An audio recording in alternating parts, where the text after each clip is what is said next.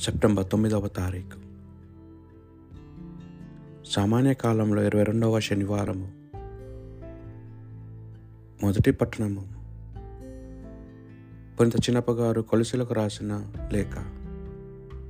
ఒకటో అధ్యాయము ఇరవై ఒకటి నుండి ఇరవై మూడు వచనం వరకు.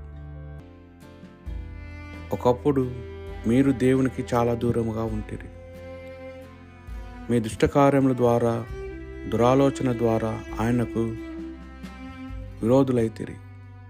కానీ ఇప్పుడు తన కుమారుని భౌతిక మరణము ద్వారా దేవుడు మేము తన సమక్షంలో పవిత్రులుగా నిర్దోషులుగా నిరాపాదాదులుగా చేయుటకు సమాధానము పరుచుకొనేను. మీరు దృఢముగా నిలుచుము నిశ్చలముగా విశ్వాసముతో కొనసాగుతూ ఉండవలేను. మీరు సువార్త వినినప్పుడు మీకు కలిగిన నమ్మకమును మీరు సడలించుకొనరాదు. ఈ సువార్త ప్రపంచములో అందరు అందరకు బోధింపబడినది. ఈ సువార్త నిమిత్తమై పౌలునైన నేను సేవకుడునైతని. ఇది ప్రభువాక్ భక్తి కీర్తన. దేవుడు నాకు సాయము చేయును. దేవా శక్తితో నన్ను రక్షింపము. నీ బలముతో నాకు న్యాయము జరిగింపము. దేవా నా మొర వినుము నా పలుకులు లాలింపము. దేవుడు నాకు సాయము చేయును. కానీ దేవుడే నాకు సాయము చేయును.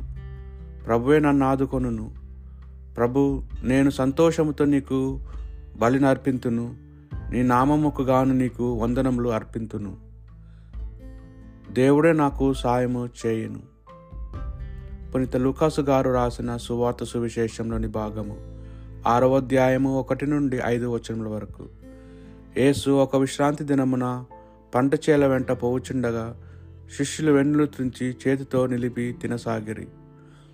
విశ్రాంతి దినము నిషేధింపబడిన కార్యములు మీరేలా చేయుచున్నారు అని పరిశుల్లో పరిసయుల్లో కొందరు ప్రశ్నించిరి.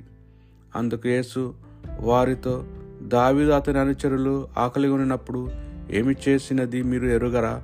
అతడు దేవుని ఆలయంలో ప్రవేశించి యాజకులు తప్ప ఇతరులు తిన తినకూడని నైవేద్యము రొట్టెలను తాను తిని తన అనుచరులకు పెట్టును కదా? మనిషి కుమారుడు విశ్రాంతి దినముకు అధిపతి అని పలికెను. ఇది క్రీస్తు సువిశేషము.